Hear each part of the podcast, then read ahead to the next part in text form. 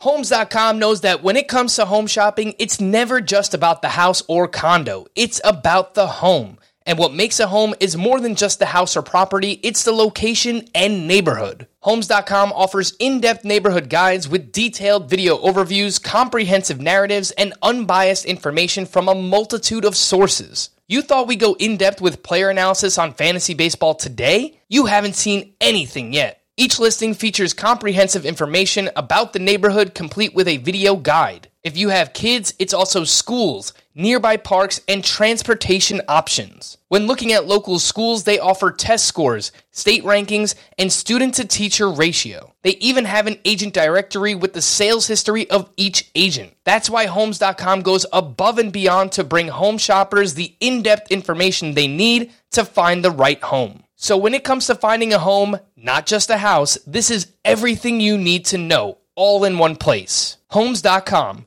We've done your homework. Welcome to the Fantasy Baseball Today podcast from CBS Sports. High drive, center field, hit the wall, grand slam. This is magnificent. Got a fantasy question? Email fantasybaseball at cbsi.com.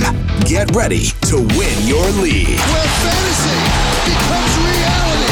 Now, here's Frank, Scott, Chris, and Adam. Perhaps the biggest question in fantasy baseball this season is how are you handling starting pitchers? Welcome to Fantasy Baseball today, and welcome to our starting pitcher preview, part one for the 2021 season. Frank Stampfl joined as always by Scott. You could never have enough pitching white, and Chris. I'm not sure how he feels about pitching any more towers.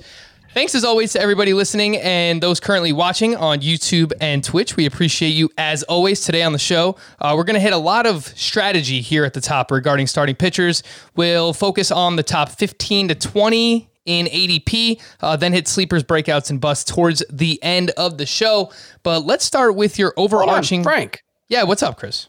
Tell them about FFT and five before we get going, or FBT and five. Sorry, Yeah, come that- on. Yes. That probably makes a, a lot of sense to do so. So you might have seen some promotional tweets earlier today um, or on our Facebook group page, but starting Monday, March 1st, this upcoming Monday, we will have a new feed. This isn't going anywhere. We're still going to do the full length podcast uh, six times a week throughout March. It's going to be absolutely crazy.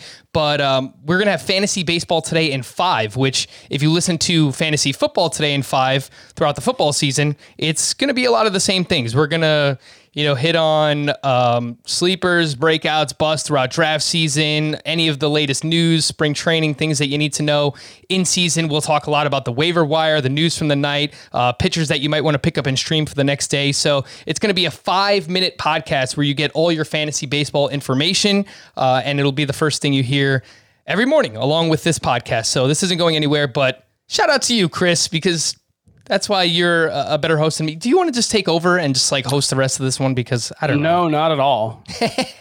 Uh, All right. So there you go. I get out of breath when I host. Frankly, I just it's too much talking.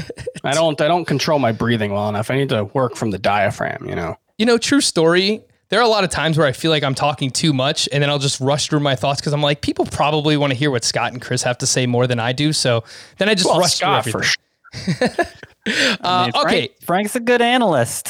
Frankie needs to interject at times. It's not like when another certain someone hosted this show. Oh, hey, oh, shots I'm fired. just kidding, Adam Aizer. I'm just kidding. Um, Uh, Starting he pitchers. probably doesn't listen anyway.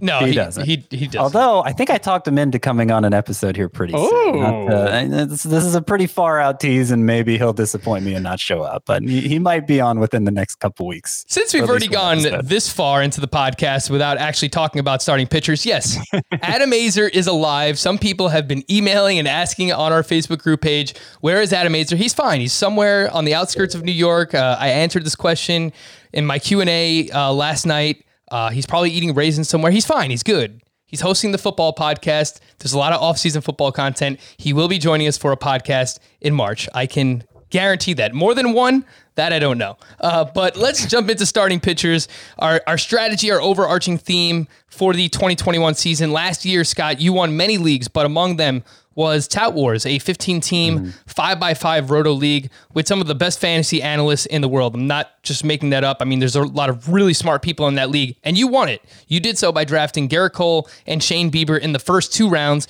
And I know recently you wrote an article on CBSSports.com explaining why people need to invest more in starting pitching this season. So, explain why and give us your overarching strategy uh, and any rules that you might be following when drafting pitching this season. Oh, I have so much I could say on this subject, and to try and distill it down to two minutes. Um, all right, so addressing what you said at the top, where um, you know it, it seems like uh, the, the the most important conversation about fantasy baseball this year is how you're approaching starting pitching. I feel like that's been the most important conversation for the past five years or so. And uh, it's kind of been refreshing to see so many uh, fantasy baseball analysts kind of climbing aboard that this year. I thought Chris Towers, I thought I was starting to win him over too, but it seems hey, like a little bit. It seems like maybe he's going a little back toward the dark side, but we'll, I'll let him speak for himself. Okay, so starting pitchers. Uh, basically, what's happened at that position in recent history is there has been an increase in talent, but there's also been an increase in specialization to get the most out of talent. So it's rare to find the sort of pitcher that contributes both the volume to be an impact pitcher and also and also the skills and also the skills the ones who do are so skilled they're like historically skilled and they can strike out everybody and if they're given that volume too, they are these amazing super aces, the likes of which the game has rarely seen. But of course, that's a very select group of pitchers. And then what's happened to the majority of the pitching crop is not only are they not that skilled, not only are they not often pitching that deep into games, but they're also getting pummeled by home runs because there are way too many of those being hit. And it's it's it's kind of mass it, it's kind of eliminated the middle class at the position and created this uh, it made it a position of extremes, of haves and have nots, and this giant gap where basically there are a few dozen pitchers who matter, and then the rest basically don't. They basically don't. So you have to pay for the ones that matter.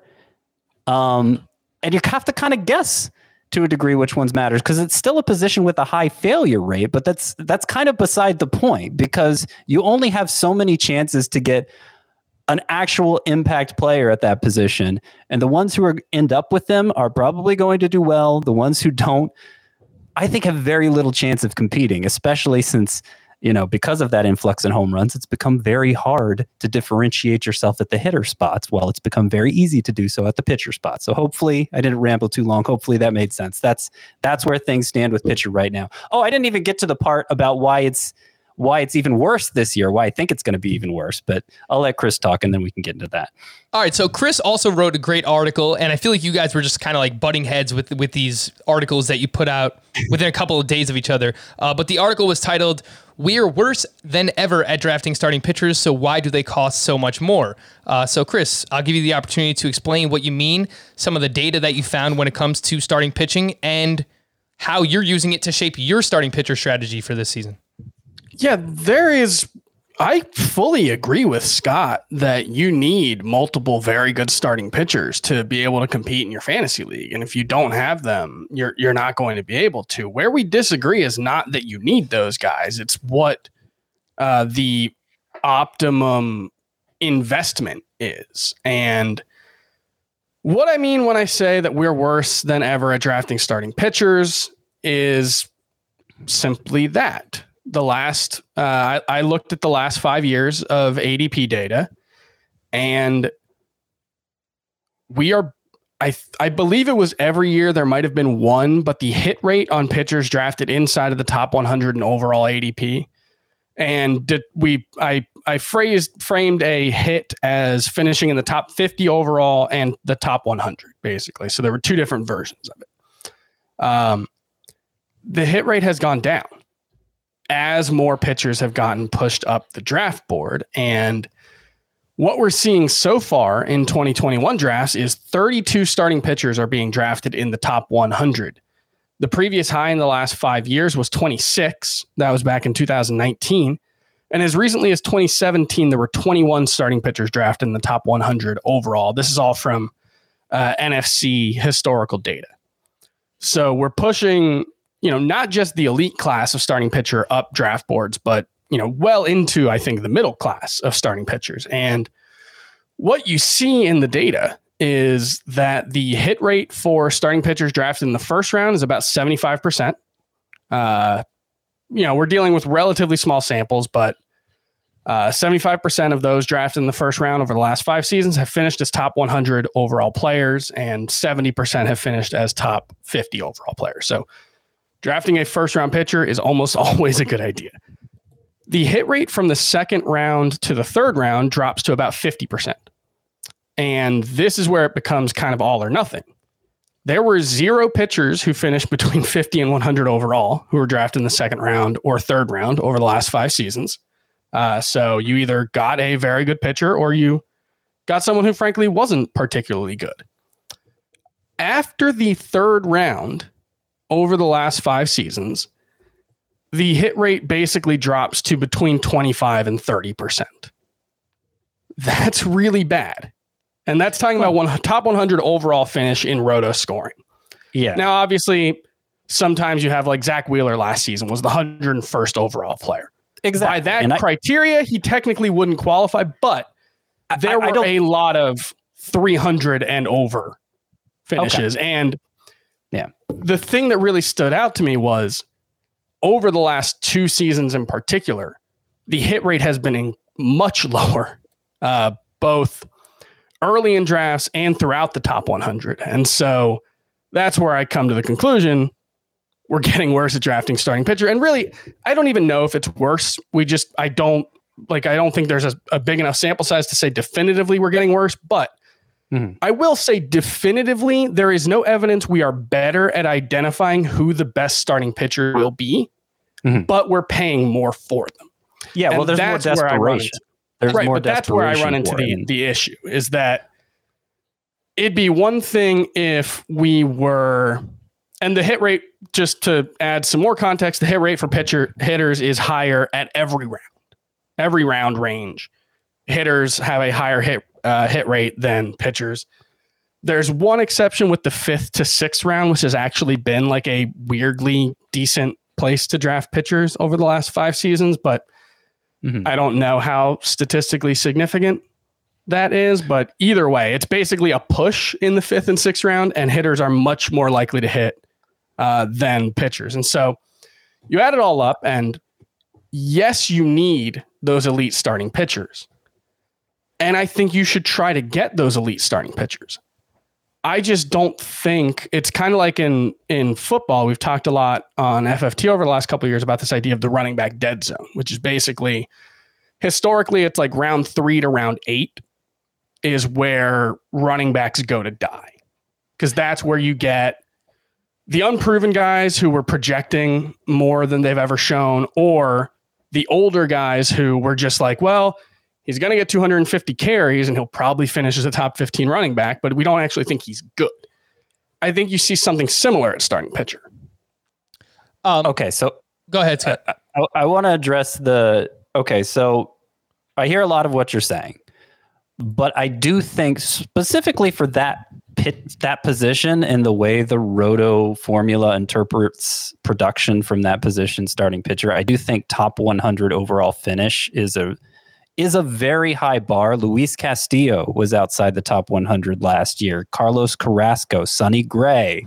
You mentioned Zack Wheeler.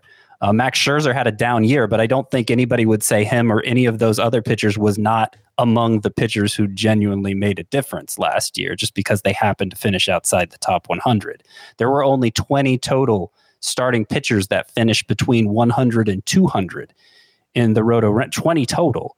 So, like, I, I think the threshold should probably be lower, maybe outside the top 200. I, I don't know what uh, to to to really yeah, call I it a just like if you draft a guy in the third round and he finishes as the 180th overall player, even if But you started not- him the whole it's not season, fair when there's only so many players who can contribute to those four categories. Like it's it's I, I think it would work better assessing the position against itself than against all, But all you're the hitters just- who can't even contribute to those pitching but you're not just choosing from pitchers in that draft range. You're choosing from hitters who can contribute more to your ability to win games. but uh, there is still another half of the roto game that Right, only right, these but players can the way- contribute to. the way that formula is based is how many standing points on average a player's stats added to your to a team's total. And so you still have I'm not again, I'm not saying you shouldn't draft starting pitchers. I'm just saying that the ideal should be at least one and I think maybe pocket aces. I think the Yeah, I ideal is at least one starting pitcher in the first two rounds, maybe pocket aces. After that, I just and really, even if you look past the ADP, if you look mm-hmm. past like not just first round, it's basically the top 10 starting pitchers hit pretty uniformly.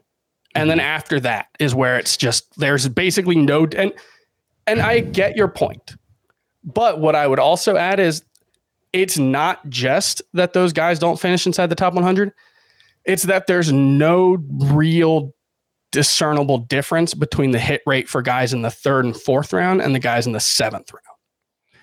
I would also add that to combat the failure rate, like I, I am not at all on board with the pocket aces theory. A lot of people were pitching this last year, and I know for a fact it would have killed me. It killed everybody who drafted Justin Verlander, right? I mean, um, it's it's it's um it's depending too much on luck, basically.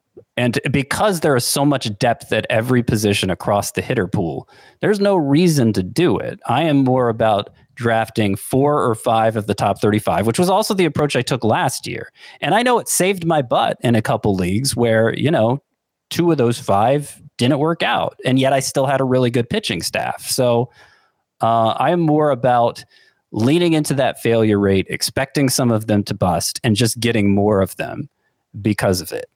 And um, you know, it'd be great if if they're as high end as like Shane Bieber or Gerrit Cole. But if my number one is Lucas Giolito, uh, that's fine too, as long as my five is somebody like Dylan Bundy or Framber Valdez, who has uh, the upside to be to be one of those pitchers who actually does make a difference. All right, we have to get to ADP at some point, but uh, I actually just wanted to add that I actually think this is the the year to do pocket aces more than ever before, Scott, and, and it's it's a combination of what excuse me what Chris said regarding uh, the hit rate for these starting pitchers being better in the first two rounds. We know that it's more likely for a hitter to to um, succeed and return the value that you need in the first two rounds. But uh, as we go further into the draft, that that success rate uh, goes significantly down for starting pitchers. So I think you couple that with the fact that I think there's more hitter value in the middle rounds than ever before, right? And we talked a lot about these guys. Rounds three and four, hitters that we've seen return first round value in the past. And it goes beyond that. I mean, there's a lot of recency bias based on a shortened season from last year where you're getting hitters, I mean, rounds five, six, seven, eight, nine, ten that have also shown that type of upside in the past. So I think you couple those things together, and I'm more likely to take two starting pitchers in the first two rounds than ever before. Um, but that's kind of just like where I, I land on it. That's that's fine. I, I probably am too. I think that Tout Wars draft last year was the only time in my entire drafting history, at least leagues that I played out, where I took a pitcher in the first two rounds. Obviously, it worked out well. I got Shane Bieber instead of Justin Verlander. I'm just saying, if you do that, you can't go thinking my work at starting pitcher is done until round 10 or whatever, because Oh, it's, your it's work not. is well. I, I think the, the key thing is your work is never done. No, it's not. and I, I think, think five. Of, of- I think roughly five of your first 10 picks this year should be starting pitcher. That's where I'm at with it. I agree. You do need pitchings one way or another, whether you pay up for it uh, early in your drafts or you get lucky later on in your drafts. But I think that's where the analysis comes in, right? So you bring up a good point, uh, Chris, where just because you take pitching early doesn't mean that, that that that pitching is going to hit someone like Trevor Bauer. So that's what we'll get into for the rest of this podcast. We'll talk about some of those early round pitchers, uh, who we're targeting most and who we're avoiding. But before we get to ADP, just want to quickly tell you about Paramount Plus. You've probably seen the journey to Mount Paramount spots featuring Bill Cowher, James Corden, Patrick Stewart, and Beavis and Butthead. Yeah, it's quite the squad. But Paramount Plus is live sports, breaking news, and a mountain of entertainment. You can go straight from game day to movie night with Paramount Plus. Stream iconic movies like The Godfather, Indiana Jones, and Mission Impossible, and new episodes of critically acclaimed original series like Star Trek Picard, The Good Fight, and The Stand. And get this it's where you can dive into live sports from us, CBS Sports, including the NFL, March Madness,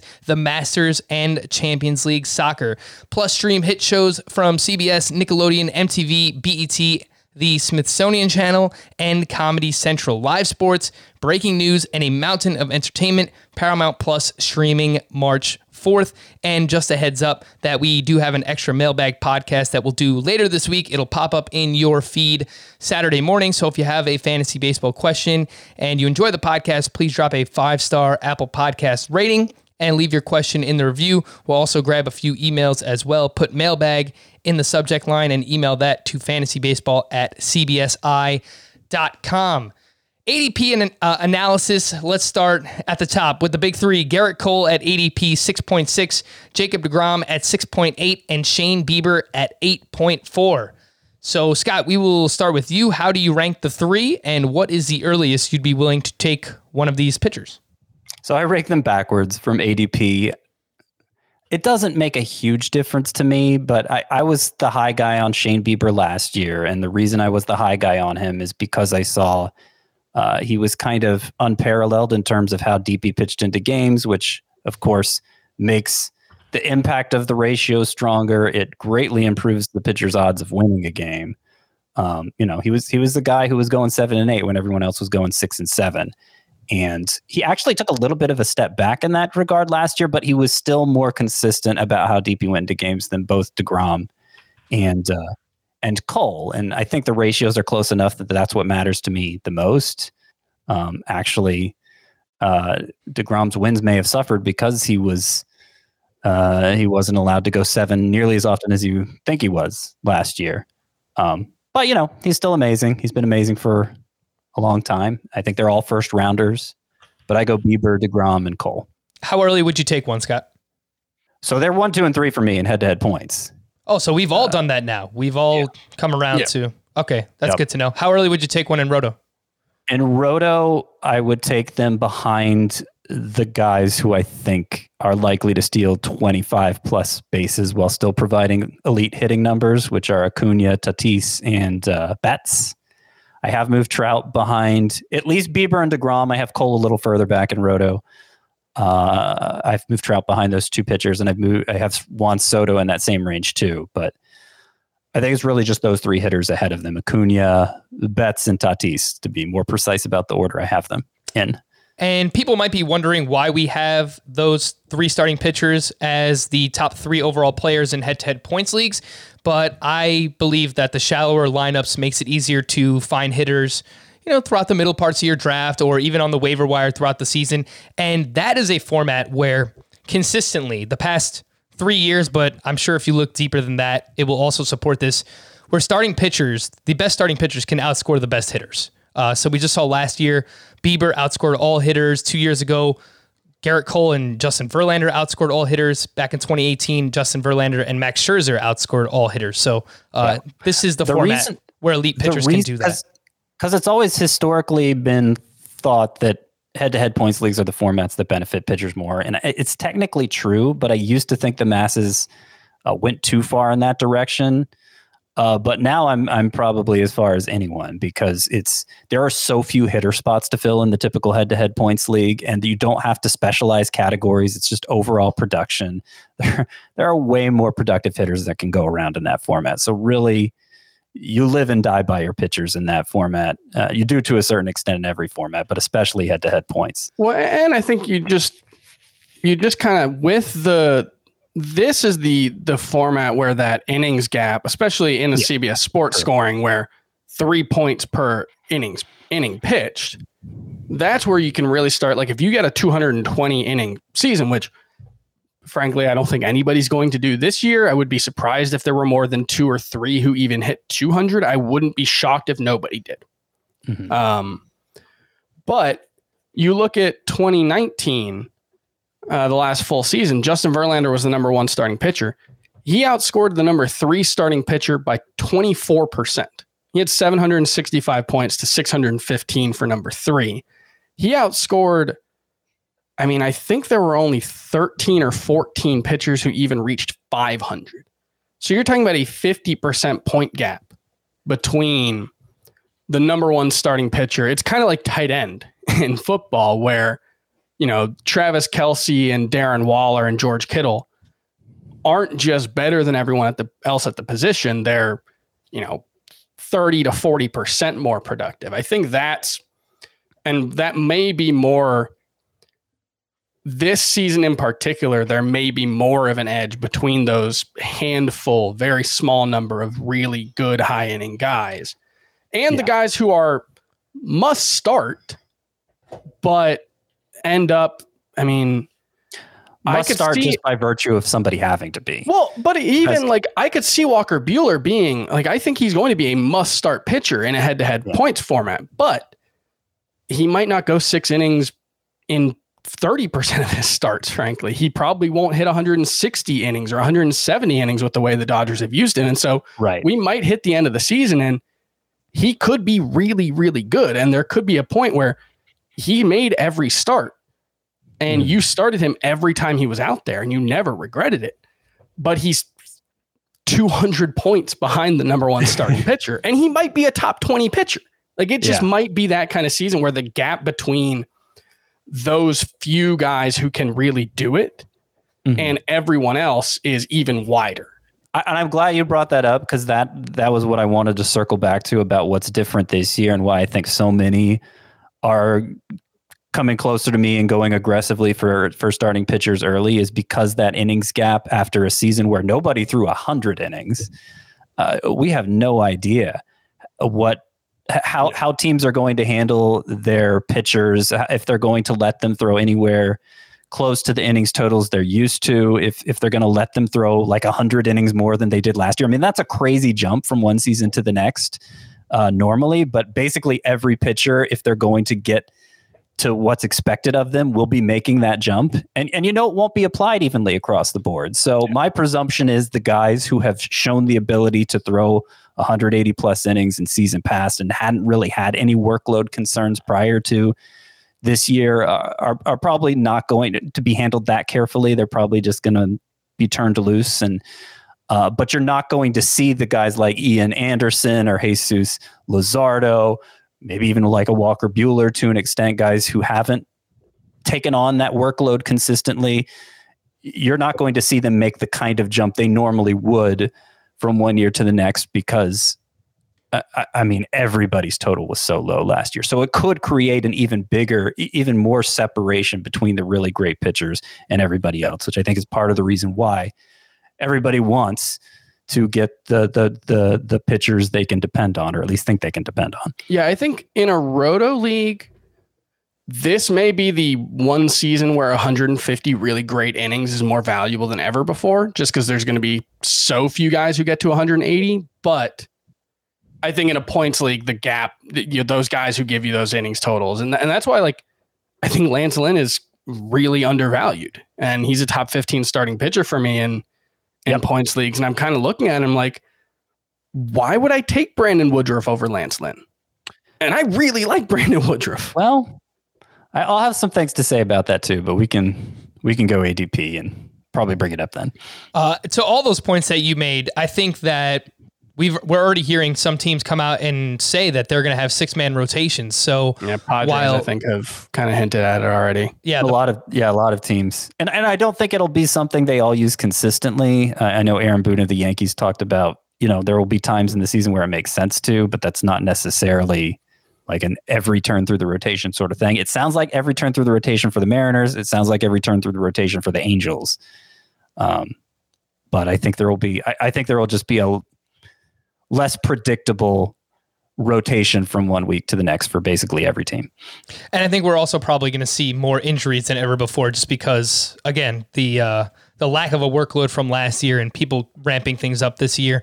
Uh, that also lends itself to you wanting to have uh, some quality depth among your starting pitchers. The next three in ADP are familiar faces in new places, and they come off the board in the early to mid second round with the aforementioned Trevor Bauer, who is now with the Dodgers. His ADP is 14.4. He is the fourth starting pitcher off the board. Yu Darvish, who is now with the Padres with an ADP of 17.8, and Walker Buehler with an ADP of 18.6. So If we start with Trevor Bauer, I mean, he's very polarizing. He just won the National League Cy Young. He finishes a top three starting pitcher in, in both roto and head to head points. But Scott, he does come with a lot of volatility. If you just look at the ERA the last four seasons 173, 448, 221, 419. So, as good as he's going to be, and I think he's going to give the Dodgers and fantasy owners um, a lot of volume this year, uh, there is still, I think, in terms of projecting him, there's a wide range. I believe that. Yeah, I, I think the thing people overlook about Trevor Bauer, there's there's kind of this feeling, okay, he had this amazing year last year, but he wasn't that good before then. But I mean, and, and you and you painted the inconsistencies over his career, but like another way to put that is two of the past three years, Trevor Bauer's been the best pitcher in his league. You know, obviously he was in the AL in 2018, but he looked like the Cy Young frontrunner before breaking his leg in August, and, and then Blake Snell went on to win the Cy Young. I, I feel like Bauer's been the best pitcher in his league two of the past three years, and had a not so great season in between. That season got terrible with the Reds. He was actually pretty good, not Cy Young caliber, but pretty good yeah. with Cleveland before getting traded from the Reds. And you know the strikeouts are going to be there. You know the innings are going to be there. The wins are going to be there if he's pitching those innings for the Dodgers. Um, you know his his RPM on all his pitches went way up last year, and you know he he said he figured out how to do that, and yeah, you know based on some of his past comments on social media, and I know this is something Chris talks about. You wonder if it was entirely on the up and up, his way of figuring out to do that. But if he figured out a way to do that using what whatever Just guile and ingenuity and he, a, a, special substance that Gerrit Cole also, uh, you know, has hand delivered to his house. And we know pitchers, most pitchers use a substance of some kind, and you know, there's talk about whether or not there should be something legal. Whoa, I didn't say that. I didn't them. say that. Uh, there's been a lot of reporting done on that. Um, so, I guess my my thinking is, if he figured out a way to get more RPMs on all his pitches, why would he stop now? Like, what? Why why would he choose not to do that anymore? Um, and, yeah, know, he's like unless there's some kind of like breakdown in the U.S. Postal Service like supply side logistics, like he'll he'll probably still be really good. I, I think the most likely outcome is probably an ERA more in the like low to mid threes. Uh, you know, he did outperform his peripherals by over a run last season, which when you have a 173 ERA and you're not Jacob DeGrom or prime Clayton Kershaw, you usually overperform your per- peripherals. But uh, yeah, he's. I think I have him as the number eight starting pitcher in Roto, number five in, in points. But after that top three, it's it's a it's just kind of a pick 'em. Yeah, uh, the fourth st- starting pitcher off the board is really where rankings start for everyone because uh, you yeah. could get you know ten different answers depending on who you ask. Um, let's just talk about Yu Darvish and Walker Buehler here quickly. Uh, since Darvish started featuring this cutter as his main pitch, which was really back in May of 2019. His last 35 starts are as good as any pitcher in baseball. A 306 ERA, a 0.94 whip, 11 and a half Ks per nine, one and a half walks per nine. Yu Darvish is just a new pitcher. Like control is great. Now he's going over to the Padres, should have a ton of run support as well. Uh, and then Walker Buehler, who is a talented pitcher. I don't think anyone's going to argue that, but it's a huge price tag in the middle of the second round. Um, ATC projections, which are over on Sportsline, and they're done by Ariel Cohen, who we've had on this podcast numerous times. He has 25 starting pitchers projected for at least 170 innings in 2021. Walker Buehler is not one of those pitchers. So you really need him to be spectacular for him to pay off this ADP. Maybe he does it, but I'm a little uh, skeptical. Scott, your thoughts on Darvish and Buehler?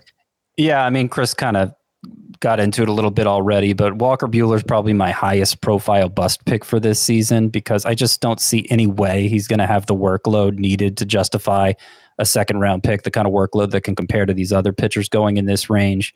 I think he had just one regular season start of six innings last year. And, granted, it was a very short season, and and and you know the way the Dodgers have handled Buehler the past couple years is he's basically skipped spring training and then built up in season. So, you know, maybe if the season went a longer, a little longer, he would have started to have more six and maybe even seven innings outing, even seven inning outings. But the point is, they handle him with kid gloves. Like they're clearly concerned about his workload by having him not waste his bullets in spring training. Uh, and, and so, what's that going to mean in a season where he's he threw? I think he threw about sixty innings, regular season and postseason combined. Yeah. Well, like is he is he going to throw 160? He has thrown 180 before one time. Uh, so I think that's probably the tip top. right? Uh, what was that? Oh no, he got to 180. I think he barely got to 190 if you include the postseason in 2019. Yeah, yeah, that was in 2019.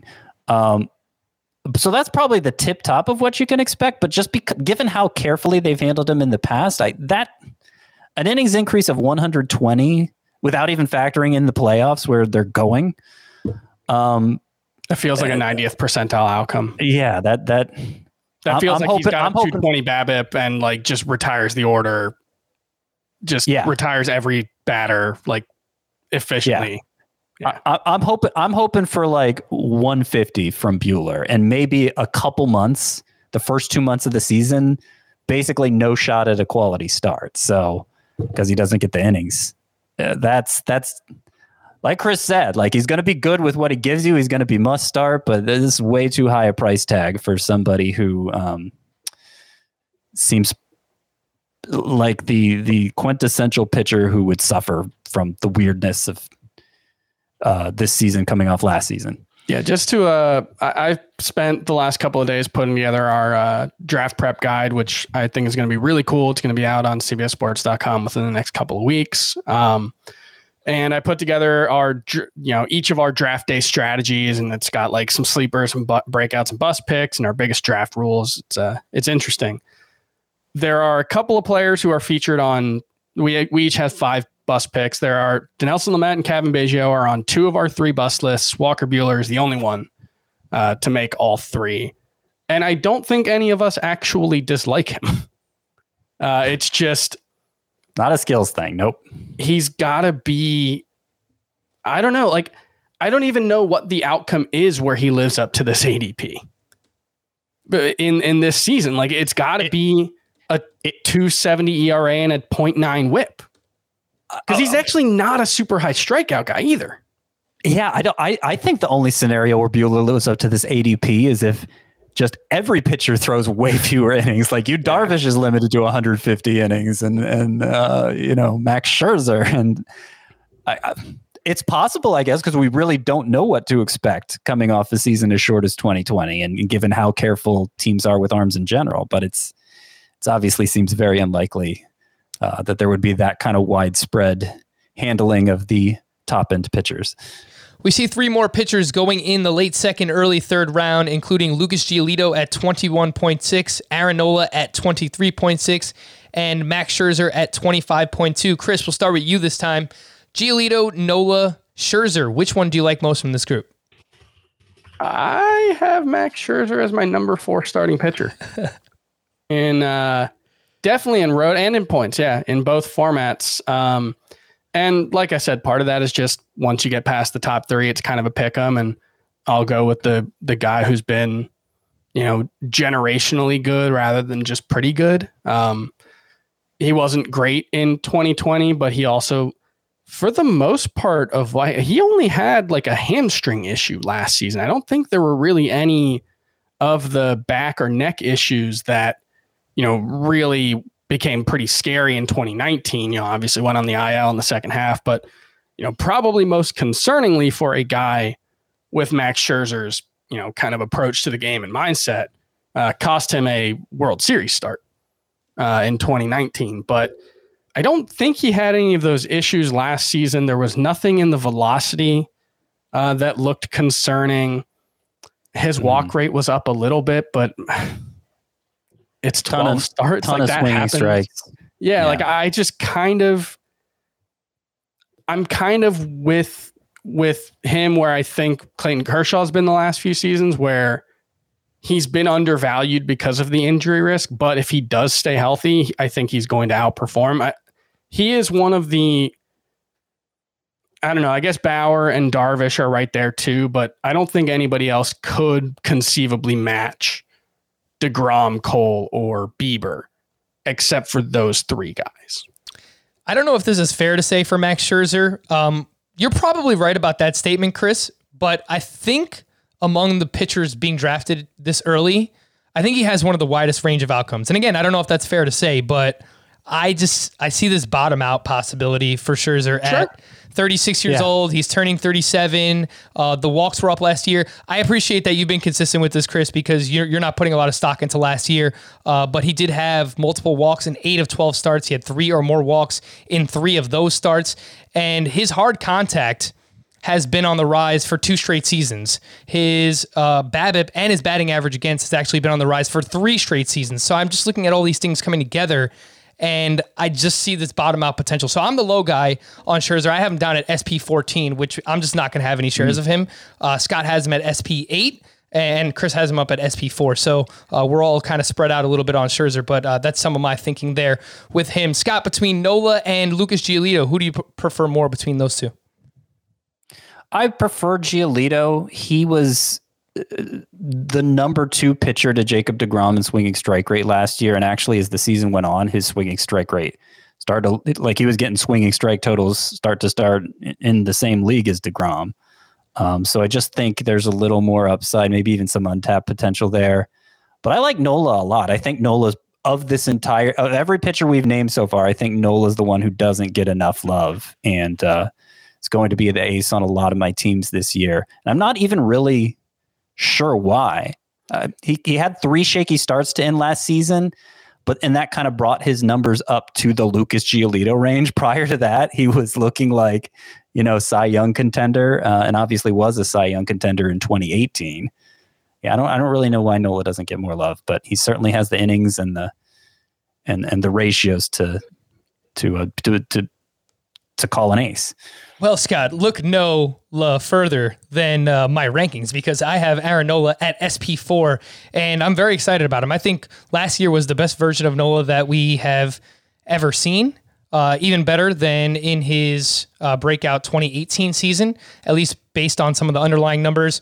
Career high swinging strike rate, career high chase rate. Uh, Aaron Nola also changed his pitch mix last season. He used his changeup more than ever before, 27% changeup usage, uh, which really helped his curveball and his fastball play up. His, fastball is not a great pitch.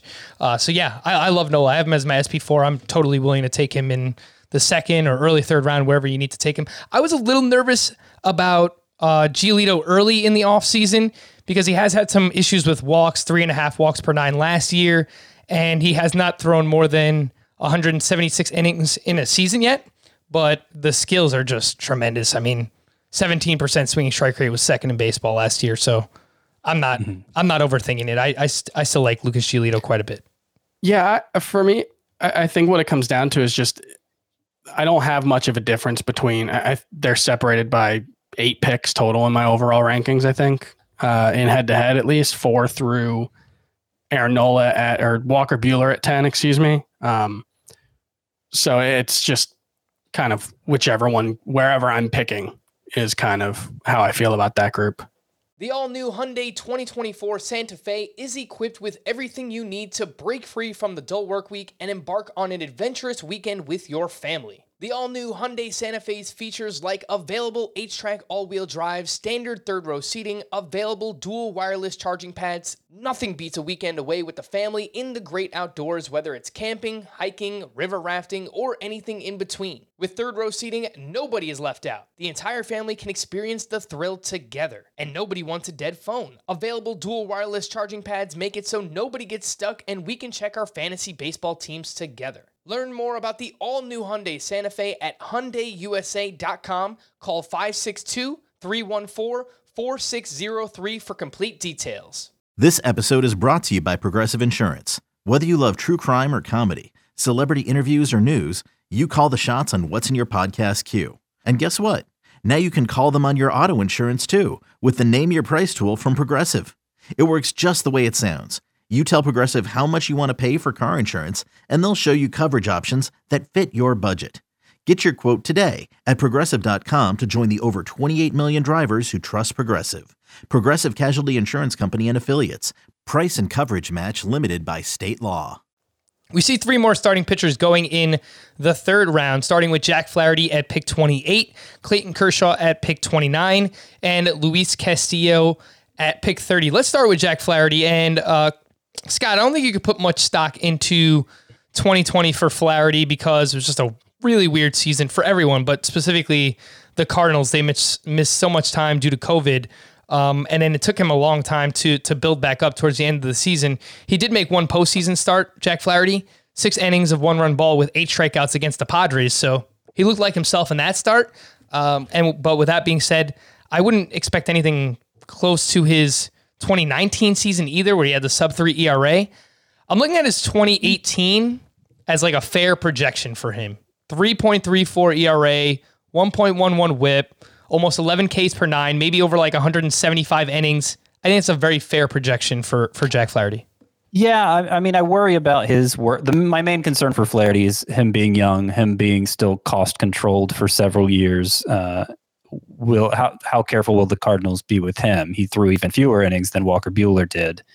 Now, you know, he had a couple innings, a couple outings where he went six, and one where he even went seven. And I just think, I, I just think as a general rule, they're not going to be as careful with him as the Dodgers are going to be with Buehler. There hasn't been that same history uh, that you see with Buehler, But I just think, given how young and and how how long the Cardinals want to make sure he's around, um, they're going to be pretty careful with him. So that's my biggest concern with him, and why I probably have him ranked lower than the consensus.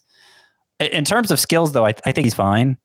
His season got interrupted by a long stretch where the Cardinals. I think you mentioned it, Frank. Like it just um, he was he was throwing into a mattress stacked up against a wall in his hotel room to try to stay fresh. yeah, I, like I think if you have to explain what happened to Jack, like if someone asks you what went wrong for Jack Flaherty in 2020, it's that mm-hmm. he like had pillows set up as a mound and was throwing against a mattress.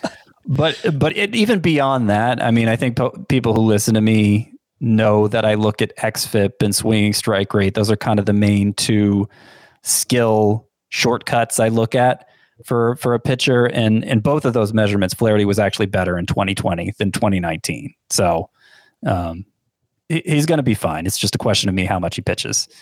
Clayton Kershaw bounced back in a big way last year. He did do driveline baseball last offseason, and we saw an uptick in fastball velocity 91.6 miles per hour for Kershaw on the fastball versus 90.4 miles per hour back in 2019. So he was up about you know 1.2 miles per hour. He finished as a top eight starting pitcher in both roto and in head-to-head points leagues. The problem is he has not thrown more than 178 innings in any season since 20. 15, he has had chronic back issues. So, Chris, where are you on Clayton Kershaw? Would you actually be willing to take him here in the third round? Uh, yeah, I, I have him below Luis Castillo and ahead of Jack Flaherty, but there, there's not really much separating any of those guys. Um, I think Castillo is kind of just the safest of the three, and that's why he gets the edge. But like, I don't know. I, I've I've kind of been hanging the it's way too early to give up on Clayton Kershaw uh, drum. So I've been really happy to see that. Like, there's never been a point where he hasn't been extremely good. Like, I think the worst season of his career, he was still like fourth in the NL and ERA. Um, I think he's going to continue to age really gracefully. It's just, it's a lot harder to see him having a, a spike year anymore. Um, so you know he he's kind of a yeah a safe guy, I guess. Fun fact regarding Luis Castillo: he has never finished higher than SP 14 in Roto or in head-to-head it's points weird. leagues.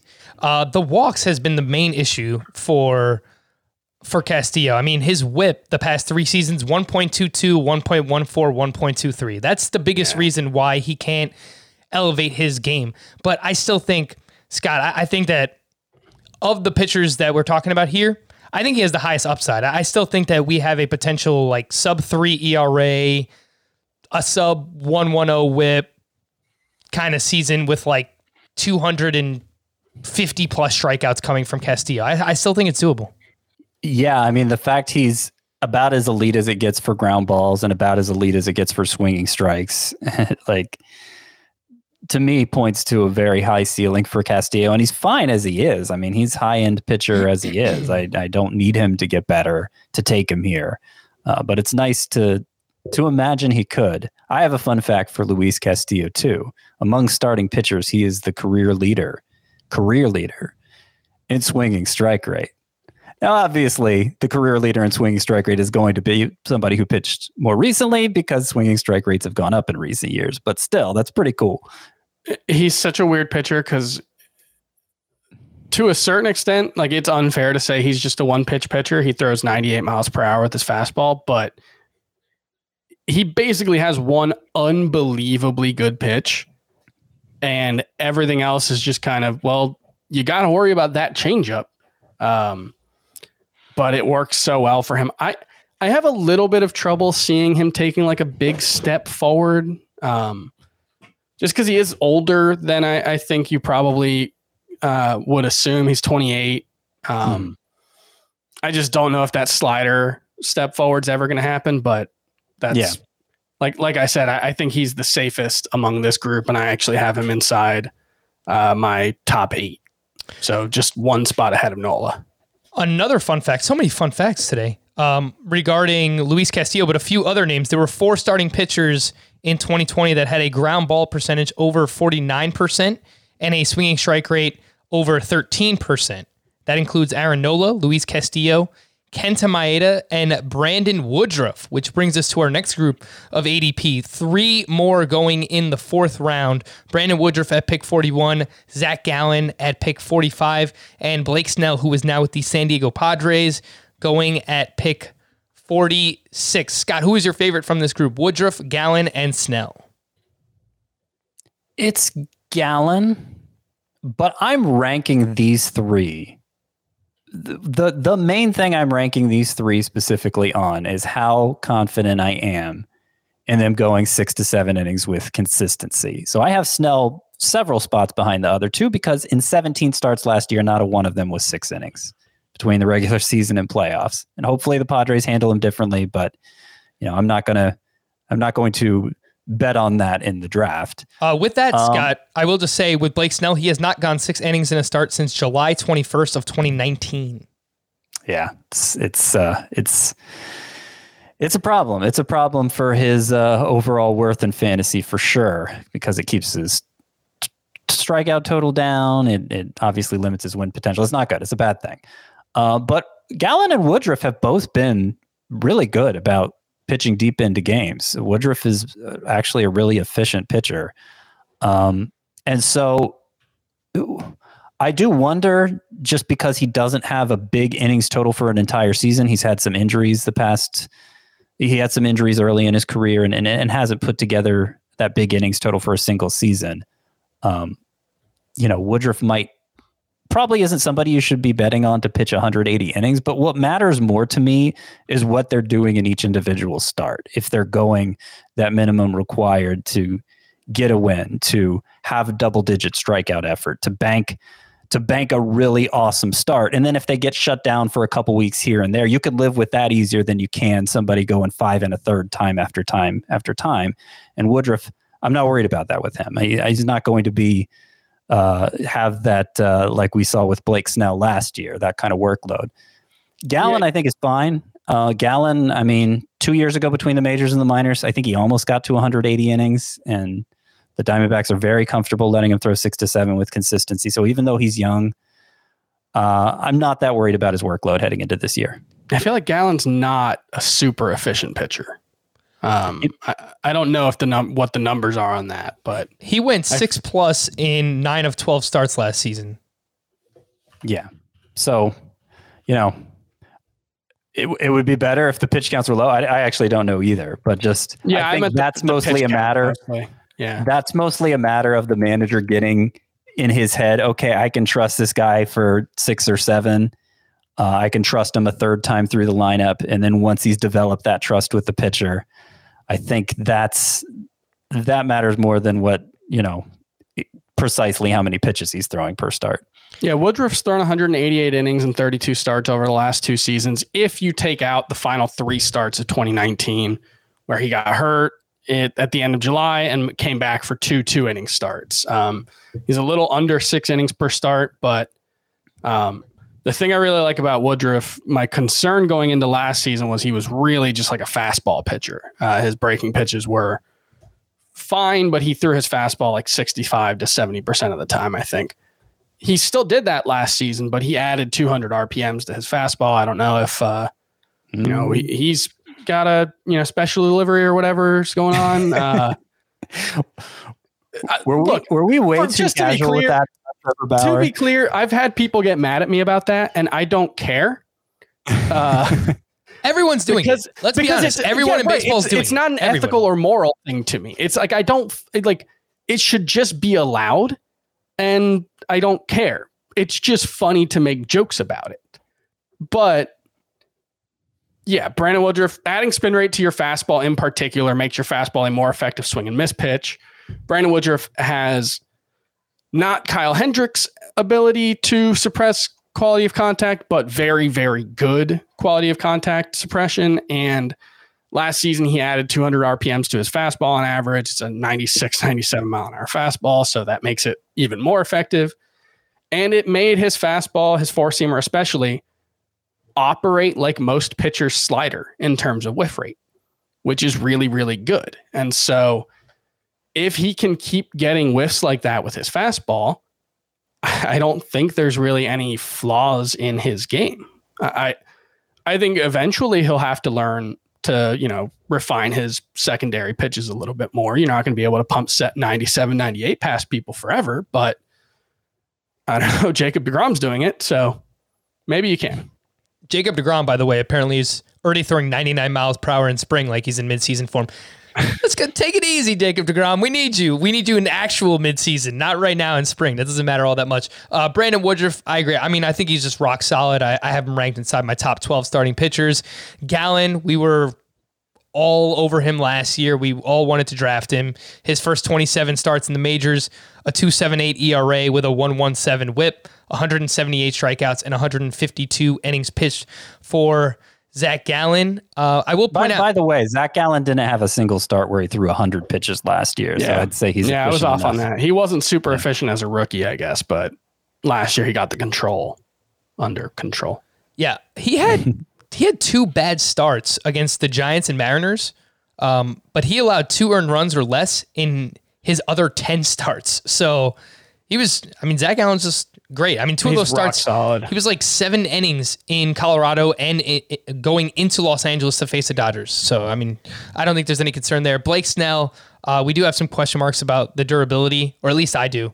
Um, you know, if he's my SP two, I really have to have one of Degrom, Cole, or Bieber to to feel Yeah. comfortable with that. He's So- not going to be my SP2. Okay, Yeah, he might I- not be my SP3. I'm backing off both Snell and we're we're gonna about we're about to talk about Glasnow, but I'm kind of him, Buehler, Snell, and Glasnow are the three guys I'm kind of backing off more and more as draft season goes on. Well, Chris, we're actually going to save Tyler Glasnow for tomorrow because we're coming up on the end of the show. And I did want to hit uh, sleepers, breakouts, and busts today so we could just power through ADP and get to as many pitchers as we possibly can for tomorrow. But it's a good tease. Uh, find out Chris's thoughts on Tyler Glasnow on tomorrow's podcast. Uh, but let's wrap up with sleepers, breakouts, and busts for the starting pitcher position. And Scott, why don't you get us started with a sleeper? All right. My favorite sleeper starting pitcher is Griffin Canning. It seems weird to talk about somebody so far down the rankings after talking about all those studs, but yeah, Griffin Canning, who I liked as a sleeper at this time last year, and I think a lot of people did. They kind of backed off of him in spring training because he had an elbow issue, and they were talking, I don't know, maybe this will require surgery. I backed off of him too. He was ready to go when the season started up officially, but it seemed like he was scared to snap off that slider the way he did as a rookie because the the uh, the productivity of that slider went way, way, way, way down, way down. In the meantime, he worked on a curveball that became pretty good. And late in the season, suddenly he had both the slider and curveball working, and the numbers just took off. His swinging strike rate uh, from his first six starts to his final five went from 9.9 to 14.5. Those are opposite ends of the spectrum, basically. His Caper9, 7.5 to 10.4. Uh, if- if he has a clean bill of health heading into this season, I think uh, I think he could surprise a lot of people. I think he's a has the potential to be a really good bat misser, and there's no skill that's more valuable than that. Chris, a sleeper. Tristan McKenzie. There's there's so much time. It's not clear if he's going to have a spot in the opening day rotation for the Indians. I would guess he won't uh, because he hadn't thrown in a professional game in nearly two years between his major league debut and his previous start. It was actually eight days shy of two full years, which I don't think is getting talked about enough. He had a 324 ERA, a 0.90 whip, and 11.3 K per nine. That would have been a really good debut for any uh, young pitcher, let alone a guy making his first starts in two years who had never pitched above double A. Um, there are certainly some concerns. The velocity was down over his last few starts. I, I think it's worth noting that it was actually his velocity was really up uh, the first like four or five outings, and then the last couple is when it went back down to where it was pre-injury. Um, so I think you can almost take that as a positive. I if we're going to give Cleveland pitchers the benefit of the doubt that they're going to maximize them, why not go with the guy who arguably has the best pedigree of anyone they've had since Trevor Bauer?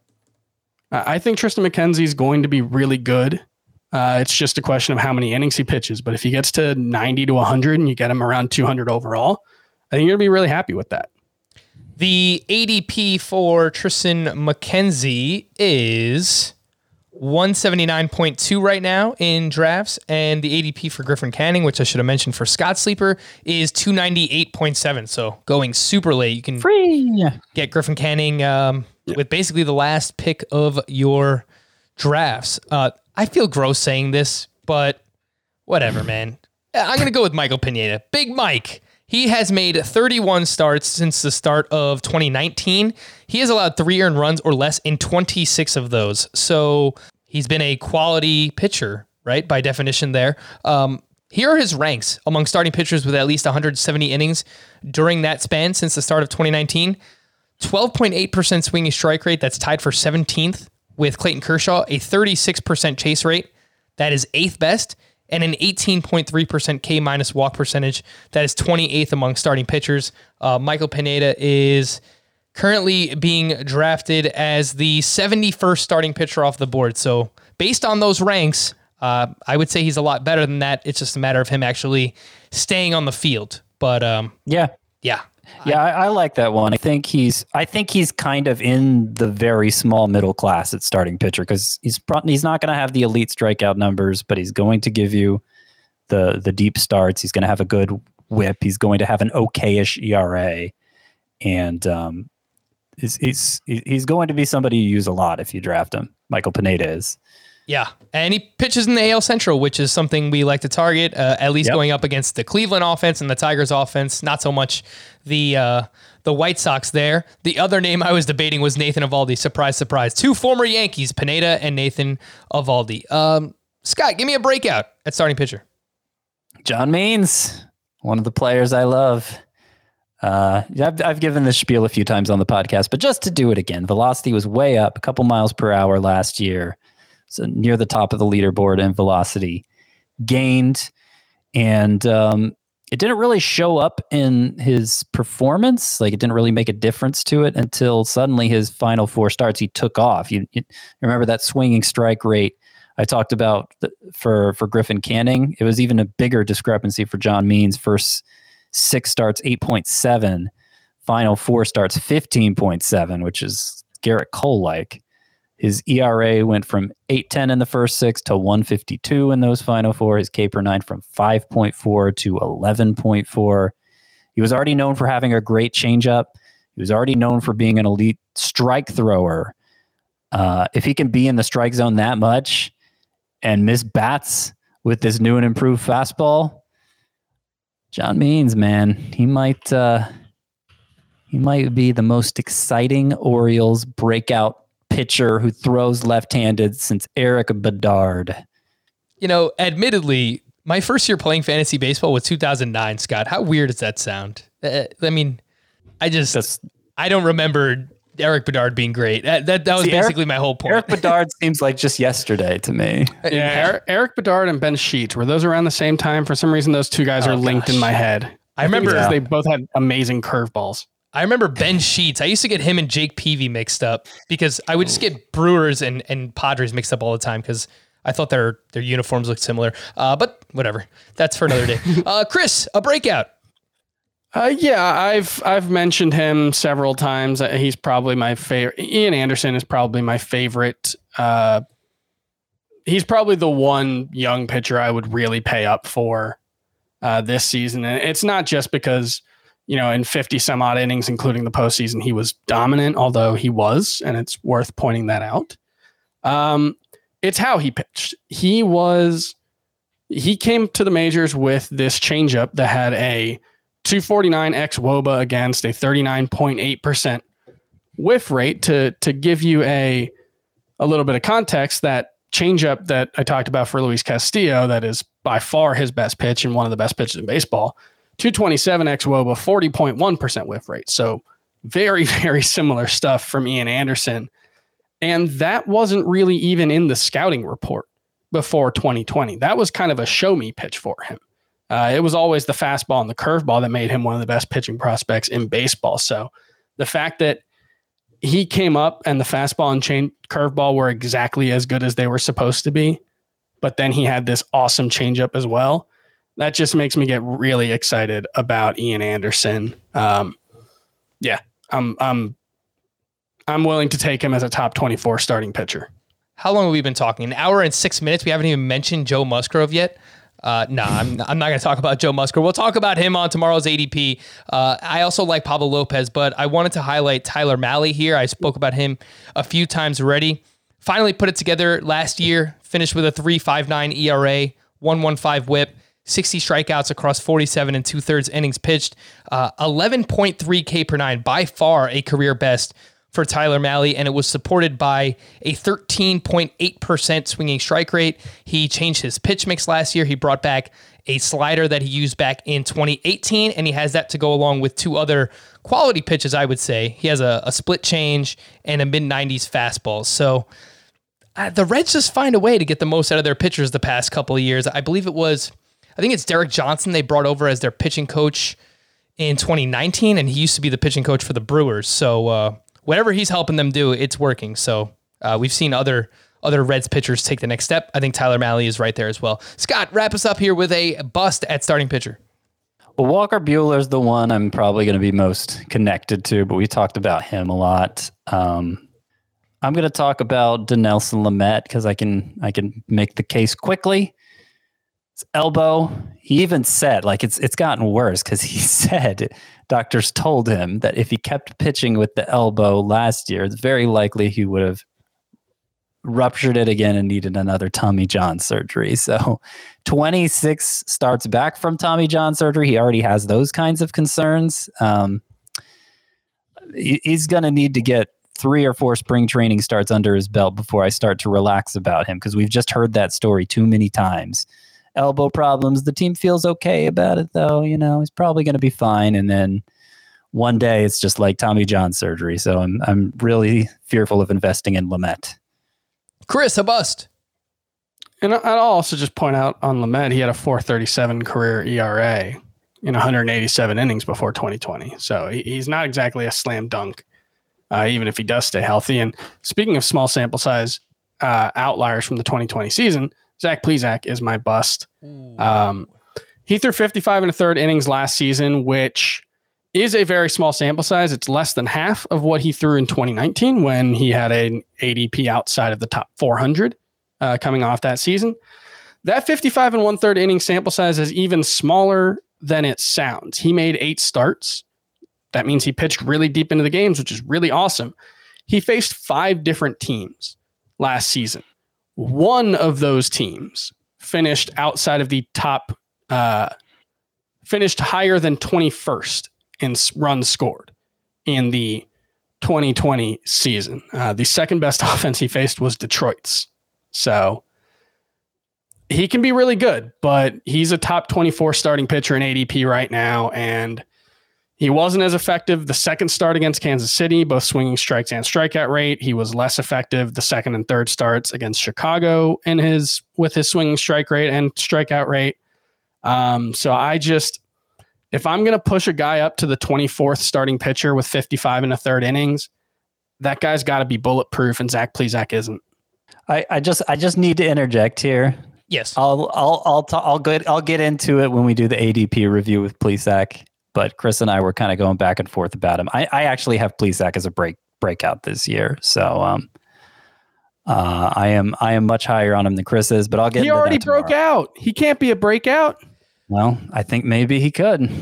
I'm gonna just wrap up with Max Scherzer. I spoke about it, but the uh, the batting average against and the BABIP have been on the rise uh, each of the past three seasons for him. It's correlated with uh, the two high the three at least two highest hard hit rates of his career. The uh, the walks were up last year. The swinging strikes still very good uh, by league standard, uh, but down for him and a 4.21 expected ERA according to Statcast. So that kind of jives with him allowing harder contact. So all those things considered, I'm a little bit worried about Max Scherzer. But we're to wrap there. For Scott and Chris, I am Frank. Thank you all for listening and watching Fantasy Baseball today. We'll be back again tomorrow with our SP Pitcher Preview Part 2. Bye bye.